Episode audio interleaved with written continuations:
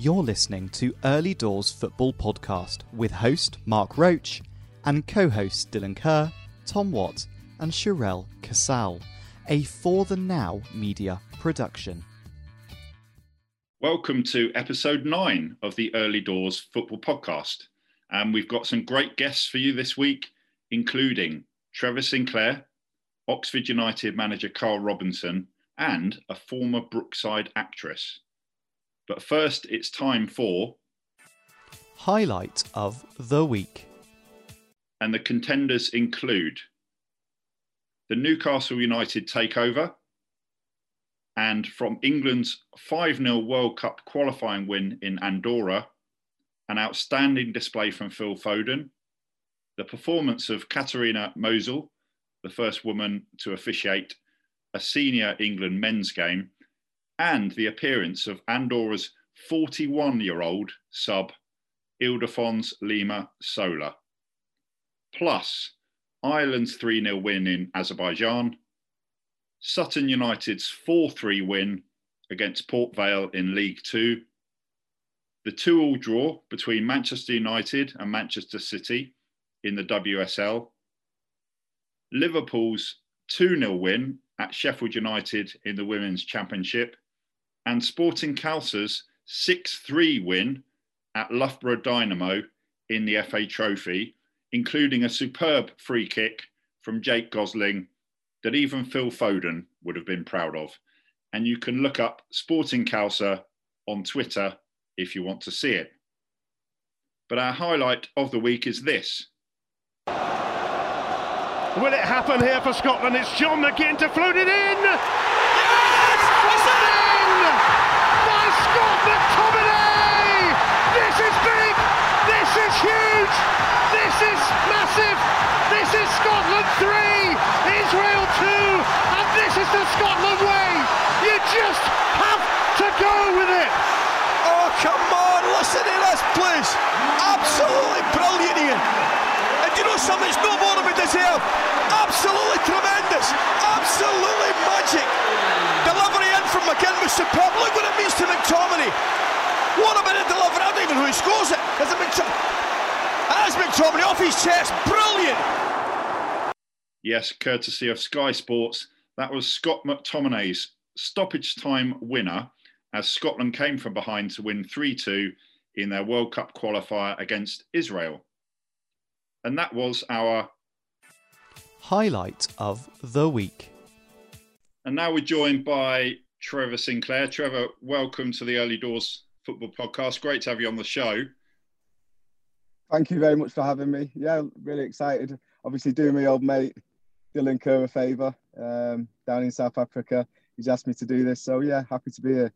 Uh, um, on that note, I'm going to hand over to to Dylan now to uh, take it away. Off you go, Dylan.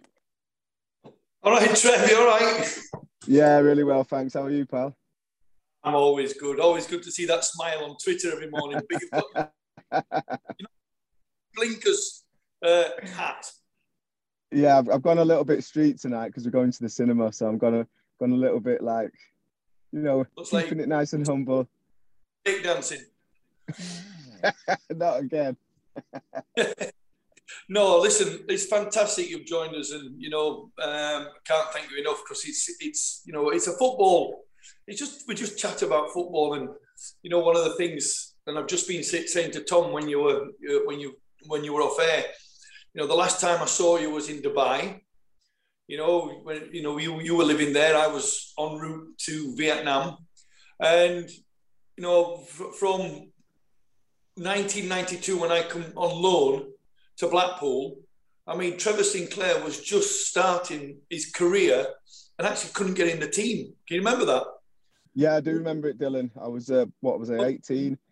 Um, I was kind of, I was in the squad from when I was 16, straight away from when I left school, and it was one of them where I had some good pros around me, Ginge and Dave Bamber, um, and and, and we we were a good team in that division, in the old fourth division, and uh, we were vying for promotion. And obviously, with young players, especially forwards, I think that consistency wasn't there with me, and uh, it's something that Billy Ayres and all the all, you know experienced pros tried to help me with. And I think if you keep on listening to the information and taking it on board, you eventually get there, and and that's what I did, and, and thankfully I got myself a place in the team. Had a good season, got promoted the following year, and then uh, got the big move to uh, Queens Park Rangers. Yeah, I mean, I've just said to Thomas, you know, I became, you know, a better defender in them three months on loan because I had to mark you. I had to play against you. You know, and, I know. And I was a nightmare, wasn't I? I mean, to try and kick you was bad enough, but to try and catch you and kick you was even a nightmare. It was even worse. But we did have, and, we had some great characters in that dressing room. We had some, I mean, Briggsy, we, you know, got Rodders on the right wing, you've got wee David Eyres on the left wing. I mean, Briggsy were the first pick in every five-a-side team. You know, I think I think Brig, I think Briggsy had been told by the gaffer to stay away from me, not mark me, which I was absolutely like I was praying, thank you God, because he was an absolute gentleman off the pitch. But on the pitch, I mean, in, in games, I see him in the dressing room putting Vaseline on his elbows, and on his protruding forehead, and I just used to think, oh, I'm, I'm so glad he's in my team. yeah. Like, I mean, Funny you should say that though, Dylan, because I've just been speaking to my lads. My lads, but one one of my lads is a first year pro, Sky, and he's a defender, yeah. and my my younger lad is a first year scholar. So there's a couple of years between them, and at times they train together. So the uh, development squad, uh, which is Sky's year, sometimes the younger lads get, go into that group and train together. And the young lad is a little bit like me. He's cheeky. He's got a little bit about him, and he nutmegged Sky today uh, in training and he heard him talking to his mum earlier, and, and he said, "I'm not megged him." But then he comes straight through me, and I was thinking, "Oh my God, stay away from each other."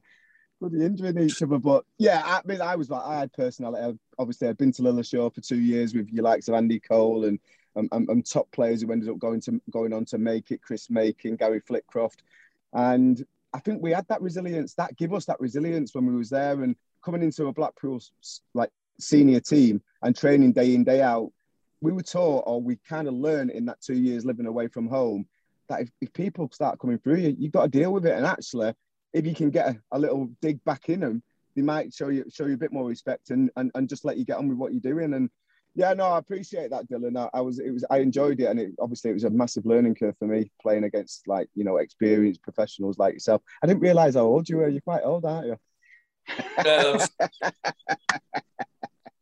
I'm still 21, so don't don't worry about that. I'm still running. I'm still, still keeping Good man. on the beach though every morning now. So I do 10k's on the beach, Indian Ocean blowing, and uh, the wind blowing perfect. Beautiful. I did a lot of running. I did a couple of marathons in Dubai, um, but I used to run every day. And like you, I was next to the um, the Arabic Sea. It's, it's not quite the same when you've got the Irish Sea in Lytham. It's uh, when the winds wind wind and rain in your face, and it's like five degrees. It's not. That's why I'm on the CBD oil oh, because my knees are bloody creaking. Trev, just no, what's it? How are your boys getting on with with Black? I just get the feeling Blackpool must be a good club to be at at the moment. It is, you know, I, I don't know what people expected in Blackpool, but you know they're, they're putting on a good show in the Championship, mate. It's it, it does feel like for all the kind of history that's gone, it is a club that sort of found itself again a bit.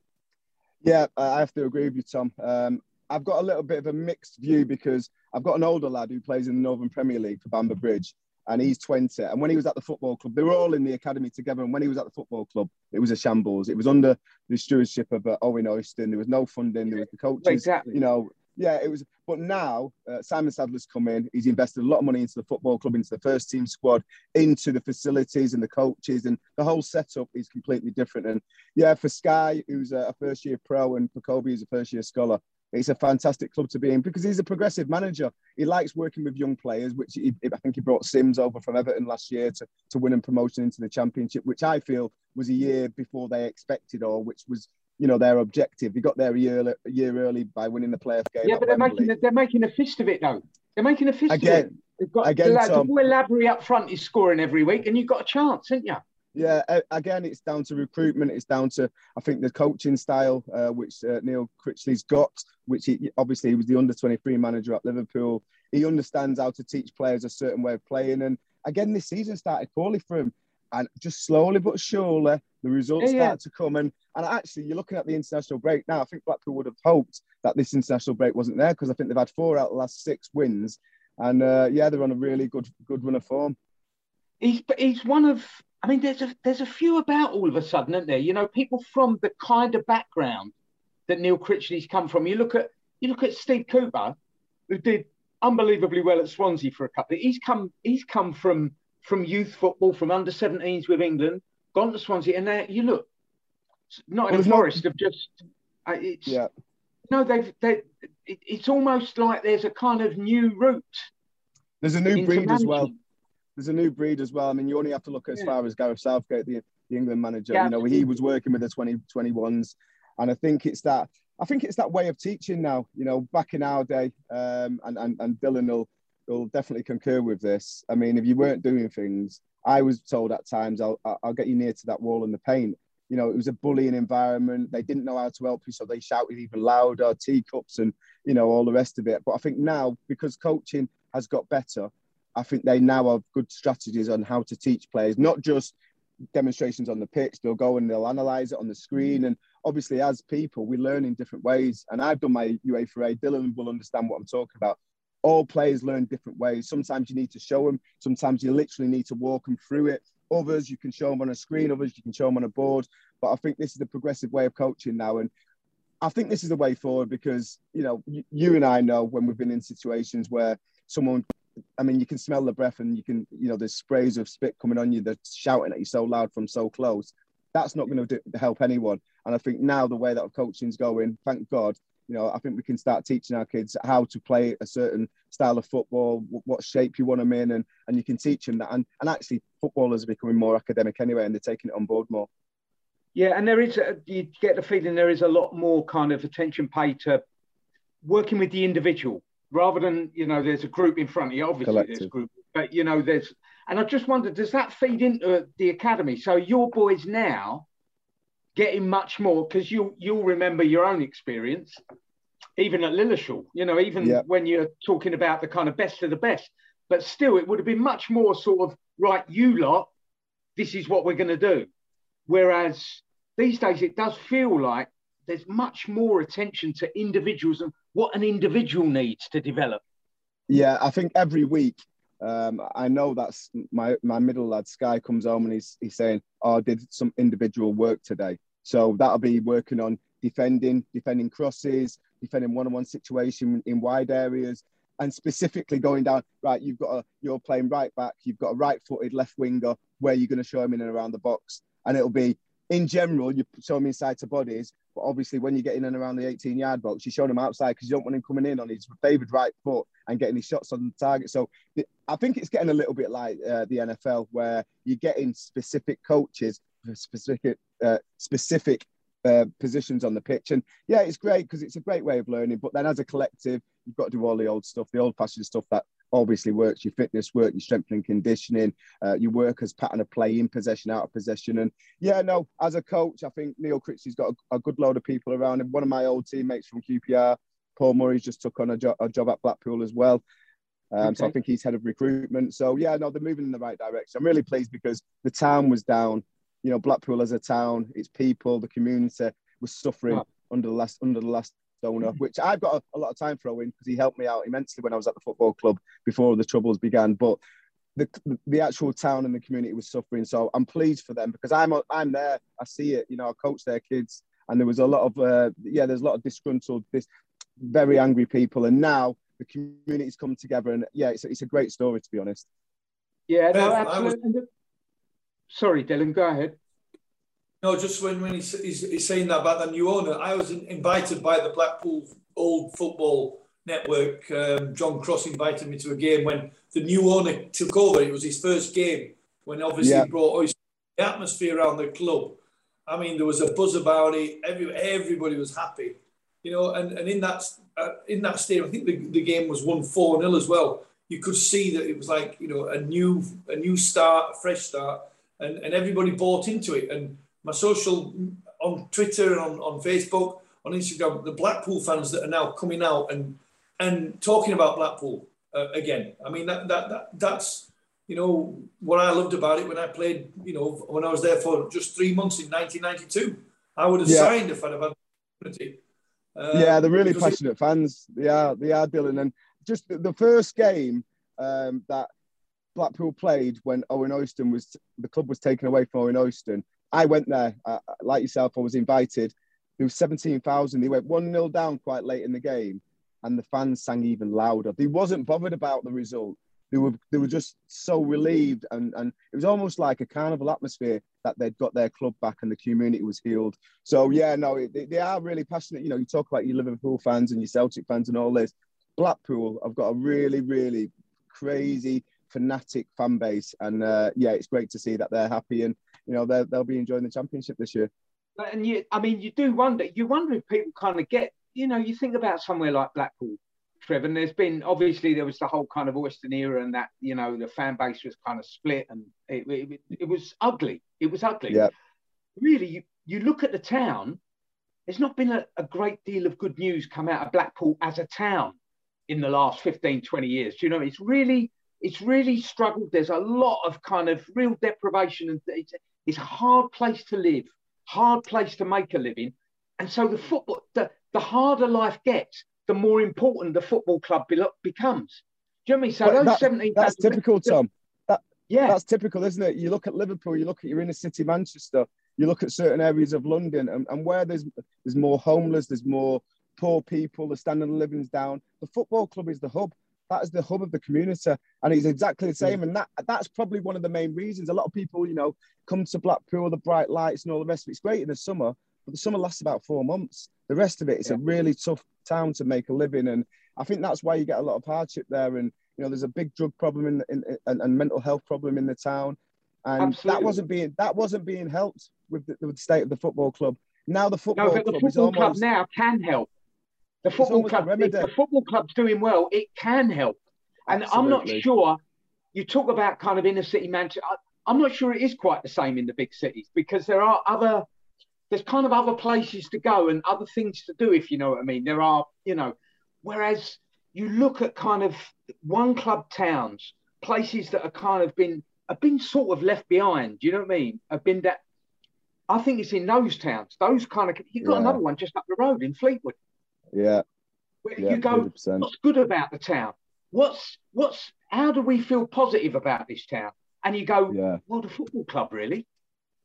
Yeah, and it, I mean, it was we had a great time at the club when Dylan was there. He was only there for a short time, but it was it was a, just a, you know, we had a relationship with the fans. You know, the real yeah, yeah, passionate fans we'd go out and have a pint with them after the game. It's a shame that's been lost. I understand why it has because of the media and stories and all the rest of it. But we did have a fantastic relationship with the fans when I was at Blackpool. And being a young lad, you know, I was probably out in the town more than I should have been. But it was a it was a great time to be alive and be a pro. exactly, and we and we got we got the wrath of Billy Ayres, and that's that's something that you don't want to.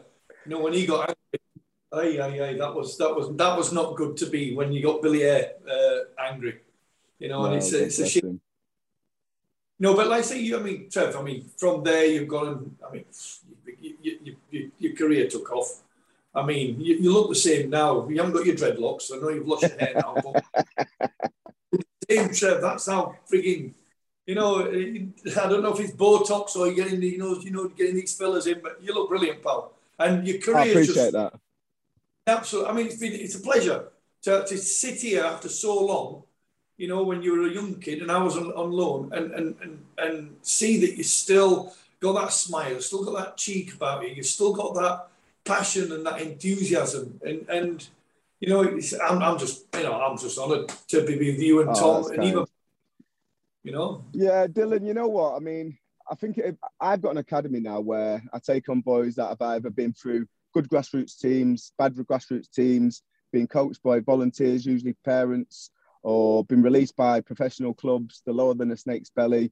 And I think football's been so kind to me. I'm from a council estate. You know, we had nothing. I was, you know, one of the, the biggest highlights of me becoming a footballer was being able to buy my mum a house, being able to buy my sister's house. And I'm I, I can't appreciate football any more than, than I do. And it's still my life now. You know, my sons are involved in it. I work in the media. It still gives me a livelihood now. So for me, football really did save my life and give me a chance uh, to do something with myself. And you know, obviously going on and playing in the Premier League. I remember being at Blackpool saying, if I could earn 250 quid a week, which was what I was on for the rest for 15 years, I would be the, the happiest man on the planet because I just love playing football. So obviously you supersede that, you get different goals, but to actually play for your country and play in a World Cup, you know, I could never have imagined that. I dreamed of it, but I could never imagine it was going to come true. So for me, you know, people say, oh, yeah, he should have done better or he done brilliant. It depends what perspective you're looking at my career from. If you see uh, see my career through your eyes, where you see me at a, fourth division team as a kid. You know, obviously, you know, a bit of ability, but I'd long a lot to do, a long way to go. Uh, you might feel that's why you're saying what you're saying because you've seen where I've come from. But other people might have seen me midway through my journey and think, yeah, he had so much ability at QPR and it never really materialized. It's all about, you know, what perspective. And actually, you know, I probably could have done better than I did, but the injury that I picked up at QPR was a real debilitating injury and, and I had to adapt my game, which again, I just feel really thankful that I had the, the nous about me to turn into a really fit, strong, technically good, tactically aware player and managed to get back to that England level. Hey, and you exactly you represented your country at a World Cup. So let's just you know what I mean? Let's just put the line under it there. but I just it did the game did take you to some amazing places, Trev. But that um, you probably get fed up talking about it. But that whole kind of you know the injury to Danny Murphy, wasn't it? The, the way you got you got your chance. Because for me, uh, it's not just football. It's kind of whatever walk of life you're in. Is one you need an opportunity, and two, you need enough about you to take advantage of that opportunity. And if it, item one, when it comes to the evidence, is Trevor Sinclair at the 2002 World Cup.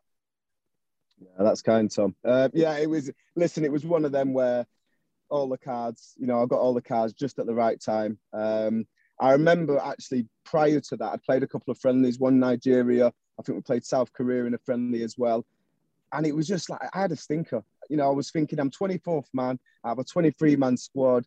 I weren't feeling right, so I, was, I, had a chat with Adam Crozier and I said, "Listen, Adam, I'm feeling like the Grim Reaper. Like I'm waiting, and, Sven, I'm waiting for someone to get injured so I can go and take their place. Can I go back to to West Ham, train at Chadwell Heath, and if you do want, if someone gets injured and you want to fly back out, I will willingly do that."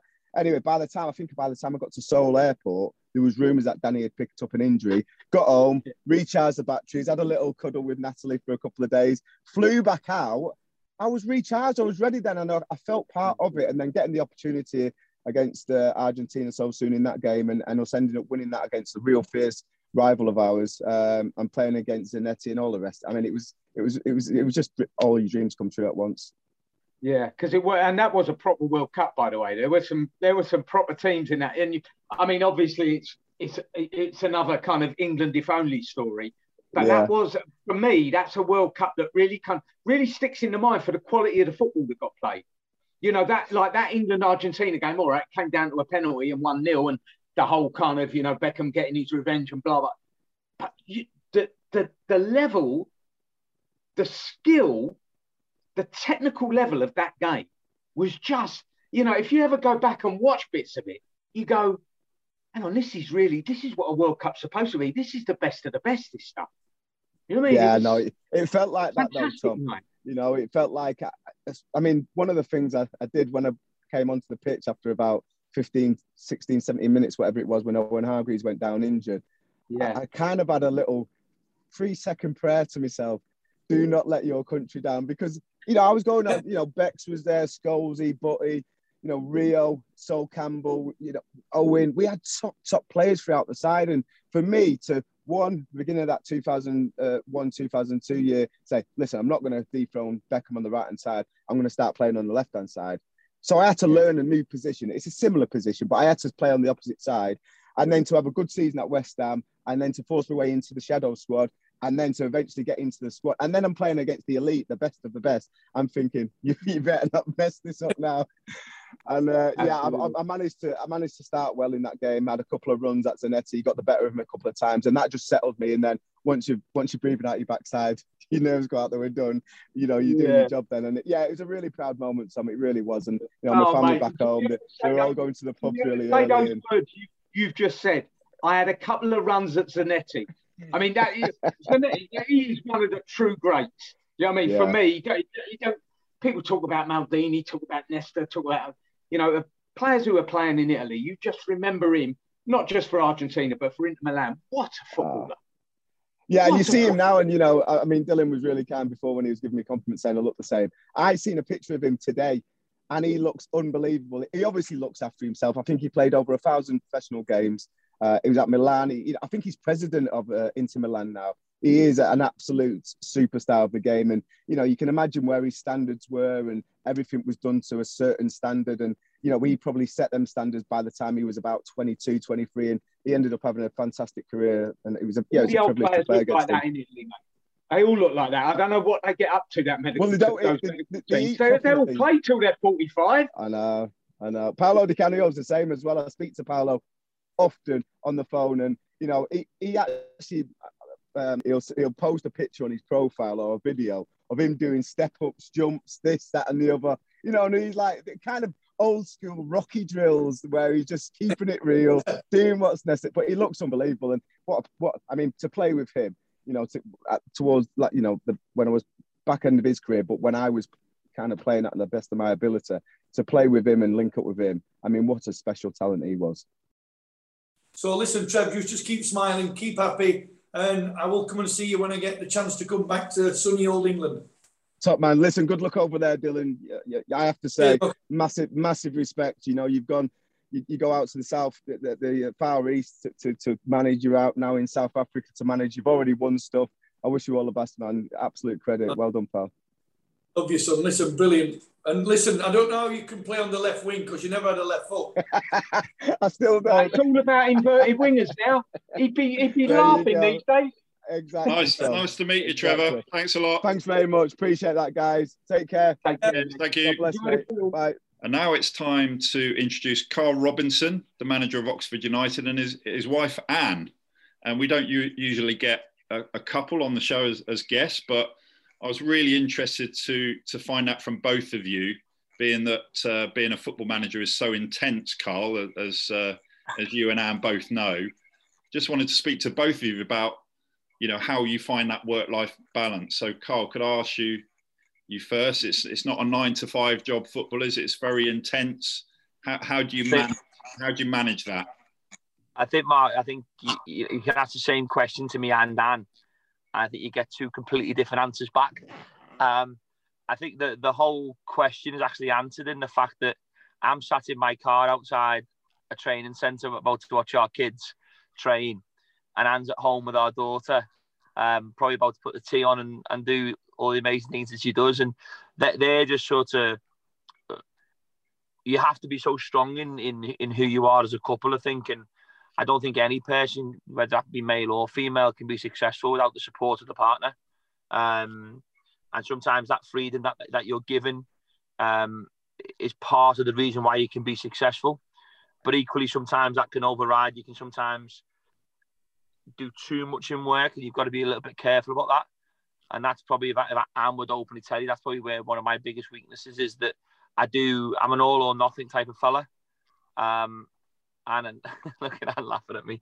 And it's it's one of those situations where I, I do believe in if you're going to do something in life, you've got to do it 100. percent Um, and I know the support that I have at home allows me to be the best version of me. And Ann, I'm going to ask you the, the same question, but obviously really interested to hear it from from your side as well.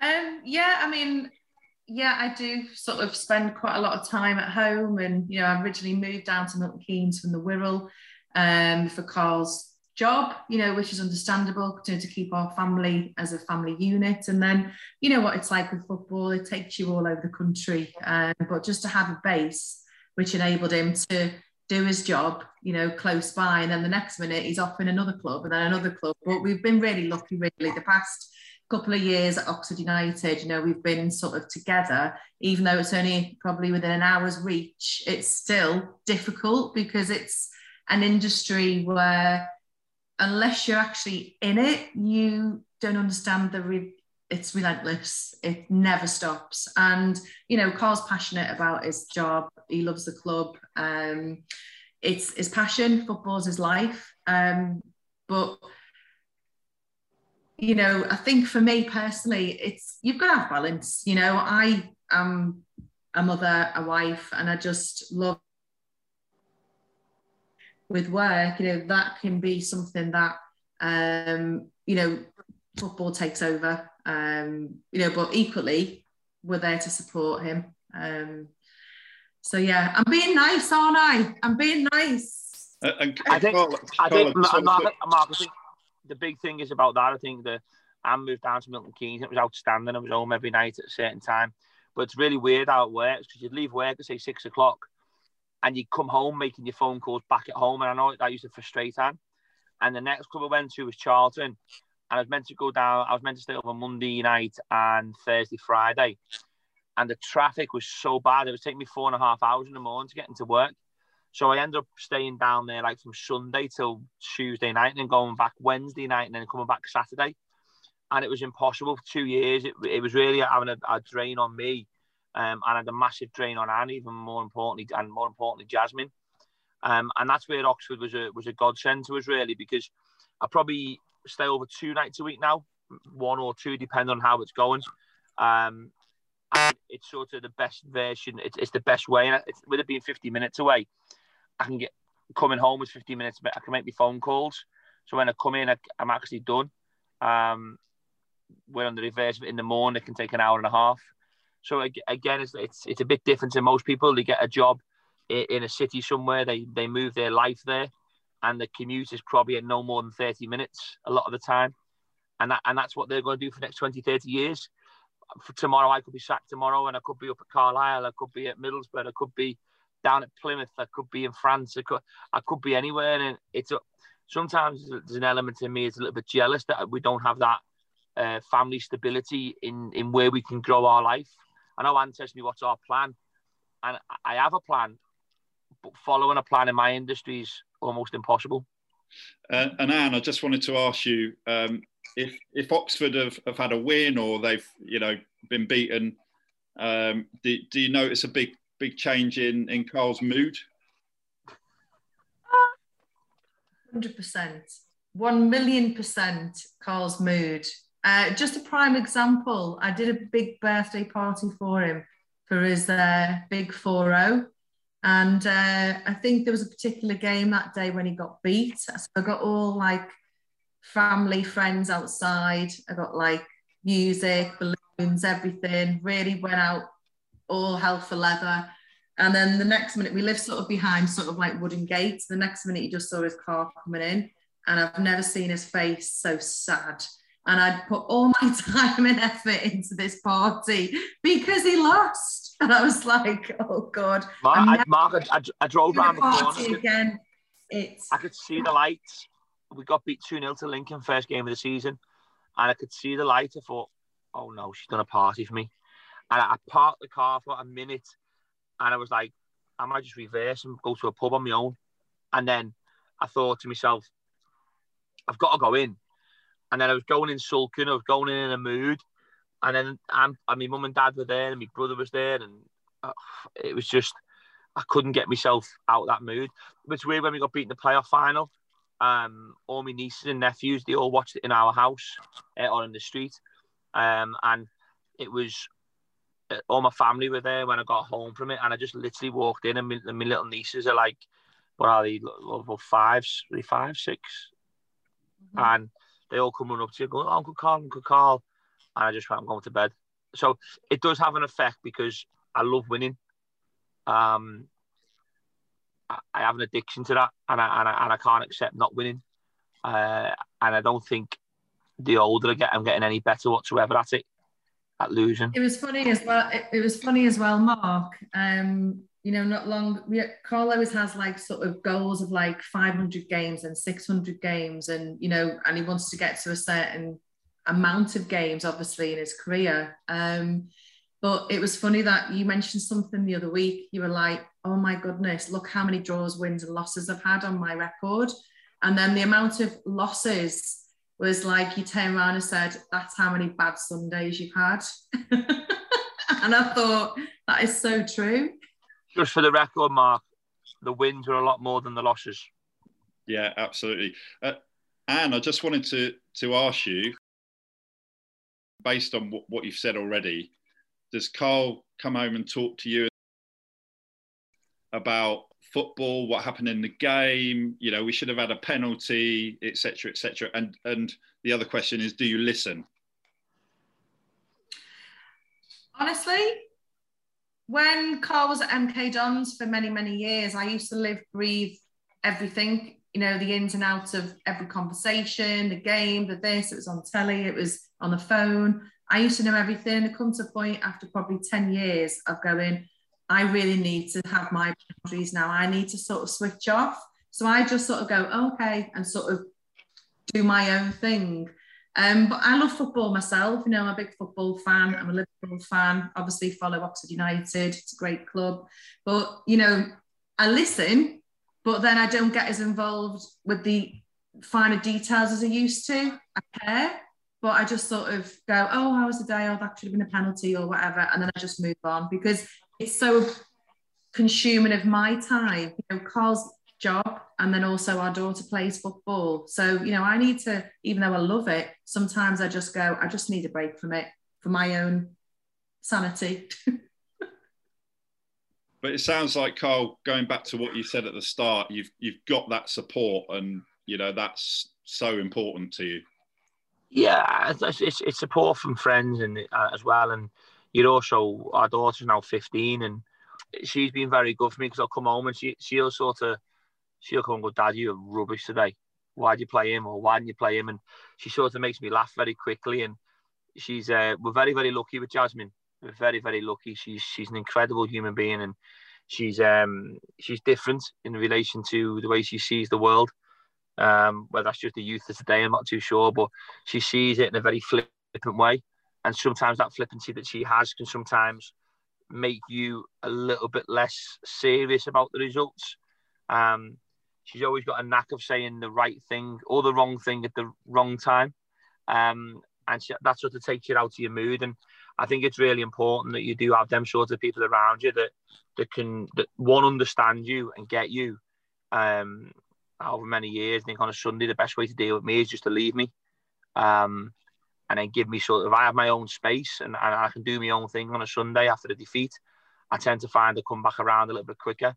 I find it hard after the defeat having to do something for somebody else. That's that's the selfish aspect of me, my personality probably. Um, I can't believe I'm admitting, I'm admitting all of this and Ann's probably writing it all down to bring it back up in an argument. But it, it is the best way uh, to, to probably deal with it. And I think that's just time. It's like anything in life. The older you get and the more experience that you get and the more you get to know people, they get to know you a little bit more.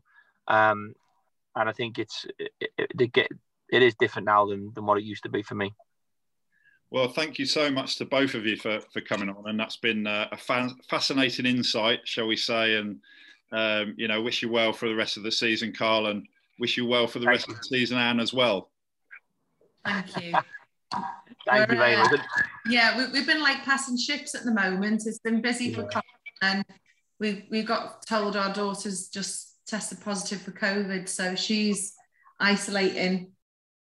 Uh, so Karl's staying away, hence him sat in his car in Oxford. This morning, Mark, I got the hotel in my bag. I've got an electric car that wasn't charged, never had it. I felt like another Paul Young song, wherever I lay my hat, that's my home. I was sort of, I've not, I've actually got somewhere to stay now. I've got a flat for a few days, but I'm gonna. It's just it's this is just typical of the world that we live in currently. That obviously, way COVID's affected so many families, and I feel really, I, I feel like I'm moaning about something that a lot of people have been through an awful lot worse than what me and Anna have been through. The fact that I have to stay away for seven or eight days um, is a very small, small thing to put to one side for for the right thing to do with COVID. And my my physio saying I can't go near my own daughter, but it's uh, hopefully she gets better. And it's this is the best time I see Ann anyway. She can't moan at me through the phone. Oh, I can. Take care, Mark. No, thank you both. Really, really great to speak to you.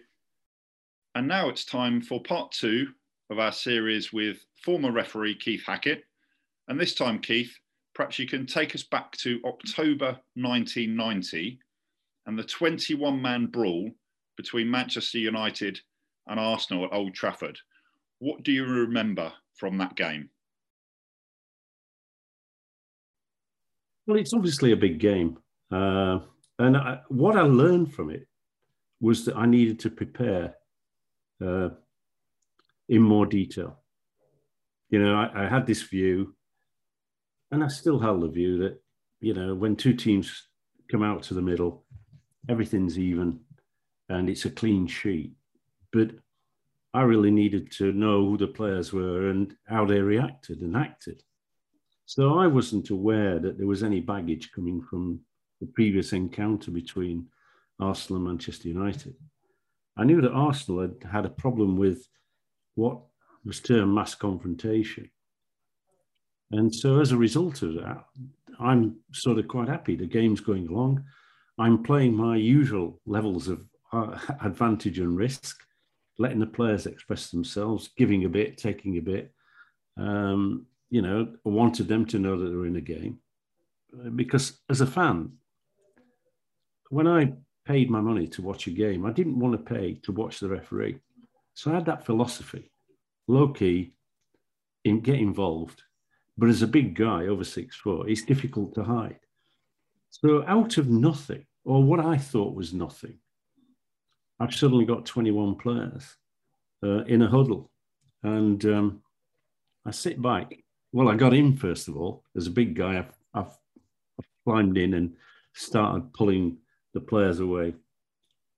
I probably at that point missed a few things. I certainly did when I looked at the video afterwards.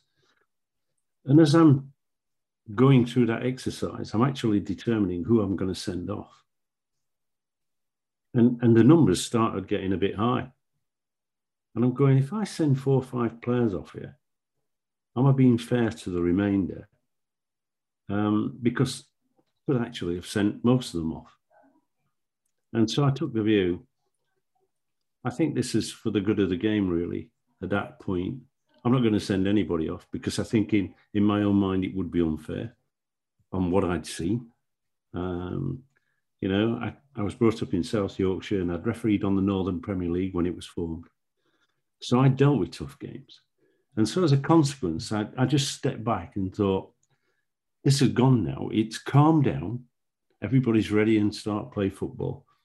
Handbags at seven paces. I'm not going to get involved. And I didn't. And then, of course, in my post match uh, report, I put that there was a mass confrontation. And the FA may wish to look at it, which they did. And um, because I think they were concerned that a senior referee, as I was at that time, had had this level of difficulty, they needed to make, uh, if you like, hey, we're going to sort this. And they sorted it with the punishment of a deduction of points. Later in my career, I, I sort of decided um, that there ought to be a better method. And so when I was boss of the PGMOL, I sat down and, and wrote a criteria. And that, and that criteria was, um, you know, the referee actually not to pile in like I did, but ideally to stand off and watch what was going on. That was the first thing. That the assistant referees who you want on the touchline, they've got to be drawn in to get some balance of numbers. So we just, you know, it was assistant furthest away comes in and helps, and the one really near the technical area is the one that needs to be the last one on the field. And so the process was if I would then, as a referee, carry out any reds, I would then ask the two assistants, are there any more reds that I've not given that you might have seen? And if there were, then those would be issued. And then I'd ask them, are there any yellow cards that I've missed? Um, informing them who I was going to yellow card. And and that process is there and remains there today. And of course, the other thing is that we also had a process where if if two players were going to be sent off, if you remember, I think it was Billy Bremner and I don't know if it was Keegan, but there were two players got involved in, in a, after at a cup final, and um, we decided from that that the away team player, red carded, would go first, that you would hold the other player back to get a gap and then you'd send a second one through. And I think that's if anybody goes onto YouTube and looks at Chelsea Arsenal 1996 Carling Cup final in around about the 90th minute, getting up for the 90th minute, um, you'll see that uh, there was a mass confrontation. there were two two red cards issued, two managers effectively sent off or returned, asked to return and reported. And then Howard Webb, the referee, asked his assistant, "Are there any more reds?" And one player had gone a bit OTT, and so as a consequence, there was a third red card. And then Howard cautioned the two captains, almost in a token, calm down, and you know you've you've let the sides down. And and I think that is is always the case that there's we have to learn through those experiences, and then we have to pass that experience on to others, so that there is a ideally a uniform approach when those things happen. Thank you, Keith. And next week, Keith tells us a story about giving Carlos Alberto a lift to a game that he was refereeing. And now it's time for a look at women's football. And Cherelle, we've got a couple of big games in the Champions League this week. Um, Wednesday, it's Juventus against Chelsea, and Thursday this week, it's Arsenal against Hoffenheim. How do you think Chelsea and Arsenal will get on in those games? I mean, it's very good games, isn't it? Champions League, it's fun, fun for the women to be involved in, especially um, you know, from the UK. So tough games for both, I think. Um, Arsenal, I mean, they're on form. I don't.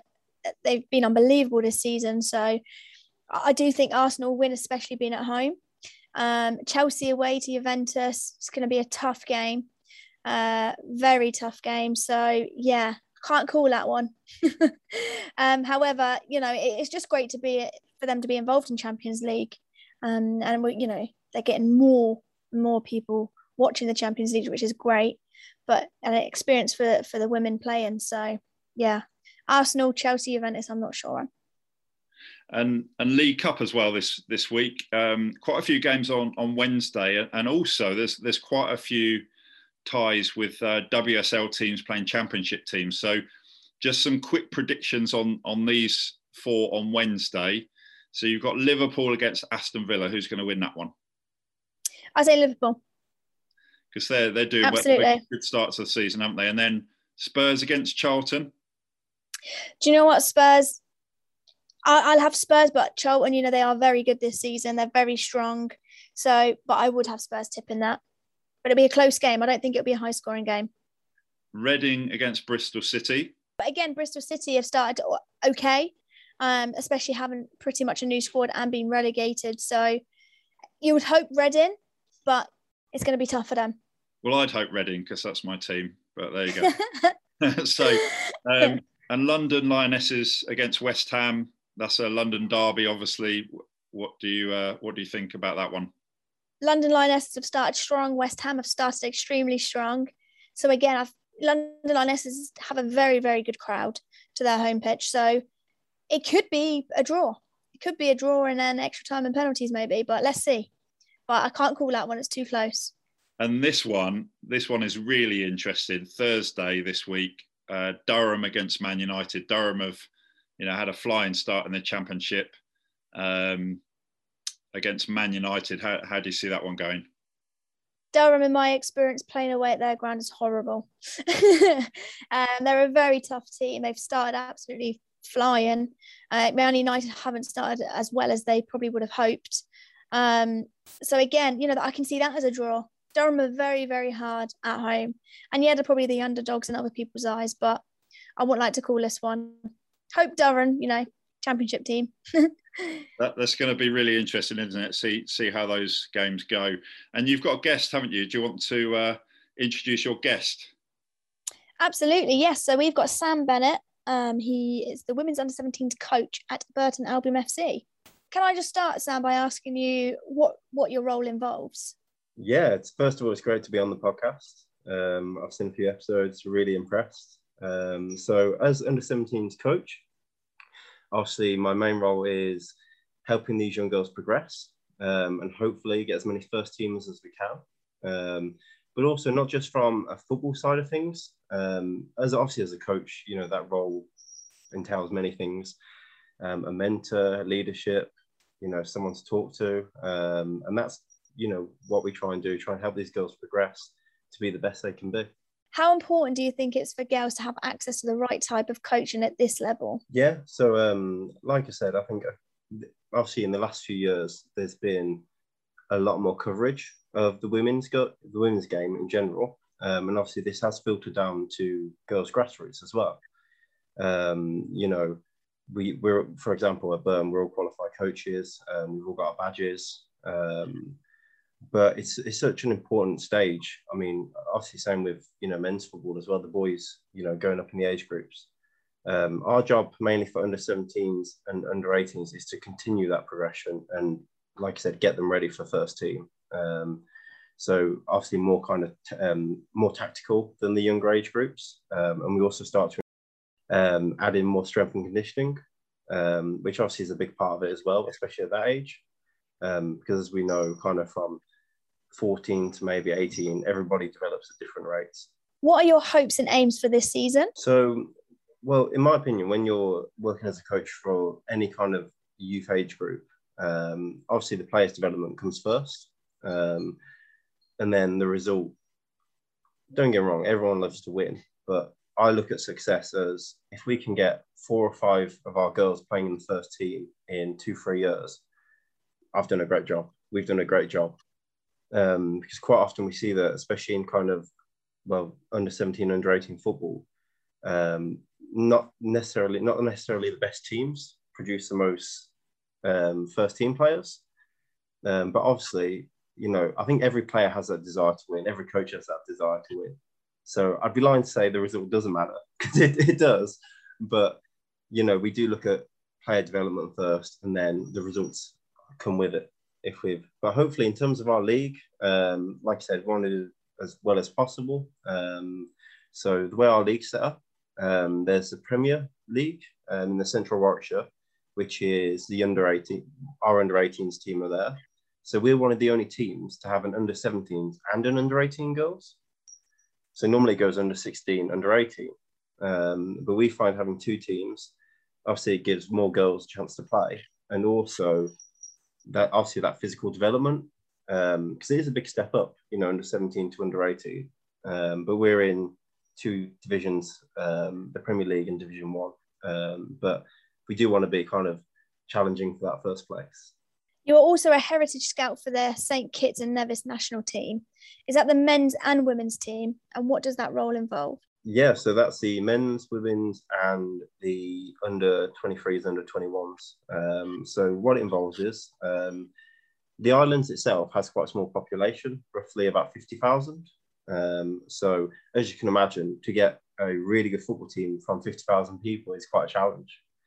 Um, but obviously, like a lot of kind of Caribbean countries, a lot of players in the UK are from have heritage so they have ancestry. So, for example, um, I mean, my wife is actually her background is from St Kitts. Um, so, for example, my son, if he or daughter, if they make into football, um, they could represent the nation, um, and this is quite common, especially in kind of the area where I'm based as well, Burton. So, if you look at the St Kitts and uh, Nevis national side, um, our, st- our main player, for example, Romaine Sawyers, um, playing on Stoke at loan now.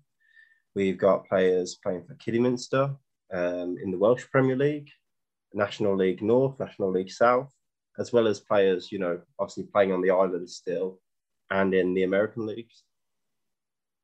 So my job is mainly to uh, get in contact with them, um, hopefully persuade them, um, but hopefully they should want to anyway. but um, it is a challenge, obviously, you can imagine, especially for players who do have that really good potential because obviously if, if they're playing for England youth teams as well. How did you get involved in all that, Sam? Um, so what I'd say to any aspiring coach or scout, LinkedIn is the best thing ever. um, so I contacted a player I knew, um, and obviously my wife's connections helped as well because um, I, you know, have a kind of a cultural. Um, I know about the culture of the islands and the background and the area as well. Um, and then I got in contact with the one of the coaches, and then had a meeting with the uh, technical director.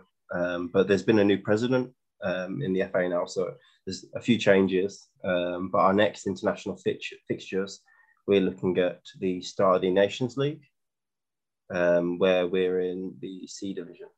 Brilliant, Sam. Look, it's great having you on. Really appreciate your time that you've given us today. Um, and hopefully we'll have you on, you know, just after Christmas. And um, yeah, speak to you more and get more of an update on how things have been going. No, it's been a pleasure. Yeah, thank you, Sam, and, and thanks, Cherelle. Always good to have a catch up with you, and uh, let's see how those League Cup games go, and we'll uh, we'll catch up next week. Absolutely. Thanks, Mark. So now it's time for football fans from around the world. And I'm joined by Nigel Fletcher. Nigel is a Leeds United fan in Auckland, New Zealand. And Nigel, I'd like to start by asking you why Leeds? Well, I was born in Leeds, and um, as a one club city, growing up as a young kid, um, it was Leeds United, Leeds United, Leeds United. There was no other option. I'm pleased about that. Uh, and your um, uh, your favourite memory in, in all that time as a as a Leeds fan, and I, I know it goes back uh, quite a few years to say the least.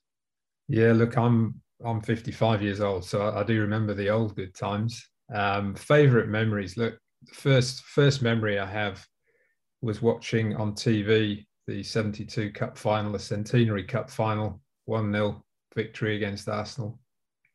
David Coleman doing his fantastic commentary. Uh, I could watch that over and over again. My cousin Tim in the UK and I share that video regularly. Um, look, match days, match days were just always great at Leeds, whether that be Saturday afternoon or a European night. Um, my my old man, my father had a car dealership in Leeds, and all the away fans used to be escorted from the train station to Elland Road past it. And sometimes you'd be scared stiff. Some of the Man U and Chelsea fans back then weren't the kindest. Um, but it was just a great atmosphere on match day. And in the latter years that I was there, I've, I've lived in New Zealand 20 years. Um, but I, I, had the privilege of going to some amazing European nights back in 2000, 2001, and um, just match days, just unbelievable. But that first memory, that 72 Cup final, that sticks out for me. And and how was it then to finally get back up into the Premier League last season? Unbelievably good. Um, I think being of a vintage that I am, where I do remember those good times all those years ago, and everyone tells you, "Oh, Leeds is a big club." Yeah, but a big club in League One and the Championship just doesn't sit right. And um, it, I haven't wavered. You know, we, I wake up in, in New Zealand on a different time zone and have to have to see the the results when I wake up. And um, there's been many years of pain, but I've got to say, I, I discovered a fantastic group of Leeds fans here. I looked on on Facebook and found found a group there that I didn't know about, and um, there were about 80 80 plus people met in a bar in central Auckland to celebrate the promotion. And it's a mixture of people of an age where they just became Leeds fans because they were good back in the 70s, um, or people who'd emigrated, but everyone in their shirts, their scarves, talking about the city of Leeds. Some had never even been there, but the vast majority were from there or had close connections. So it's just been, it's just been great seeing the good big fixtures back it's just been superb to watch. And that I watched that first game back against Liverpool, and obviously, even though you lost, what a great way to to start your return to the Premier League. You know, again, a great way to return, but it was a loss. um, losses hurt, but I think it set the tone, and um, it set the tone for the players and the fans alike. And, and there's all these young kids around now have got Leeds as their second team, which is which is another great thing because Leeds played such an enterprising style of football last year. Um, bit of second season syndrome coming in, but last year that exciting brand was just just phenomenal. Great to watch and very exciting. Yeah. And favourite player in in all that time that you've supported Leeds for you? There's a long list, and we haven't got time to list them. Um, but linking a couple of personal things, uh, I've already mentioned the 72 Cup final. Uh, it was Allan Clarke that scored that diving header. Um, my father knew Clarkey and a few of the players, um, and he is actually my godfather. uh, disclosure there. And, you know, I think when we're all kids, we pretend to be players. And uh, that diving header, I must have done thousands of times. As I say, my cousin Tim and I are pretty close, very close, and we've shared a lot of memories about things like that. And um, yeah, Allan Clarke would be the one for me. Just uh, sublime finishing. Sniffer Clarke, um, as I say, he's my godfather, still going on, but um, haven't spoken to him since I moved to New Zealand. And um, did you ever manage to pull off the, the diving header? Oh, loads of times. loads of times. Of course we did. And um, where finally, where will Leeds finish this season? Look, I think um, I think it's going to be about 14th. Well, Nigel, really enjoyed speaking to you, and uh, wish you well for the for the rest of the season. Very good, thank you. Cheers, Mark. Early Doors Football Podcast for football fans worldwide. If you want to get in touch with Mark and the rest of the team, you can reach them on earlydoors at forthenow.co.uk.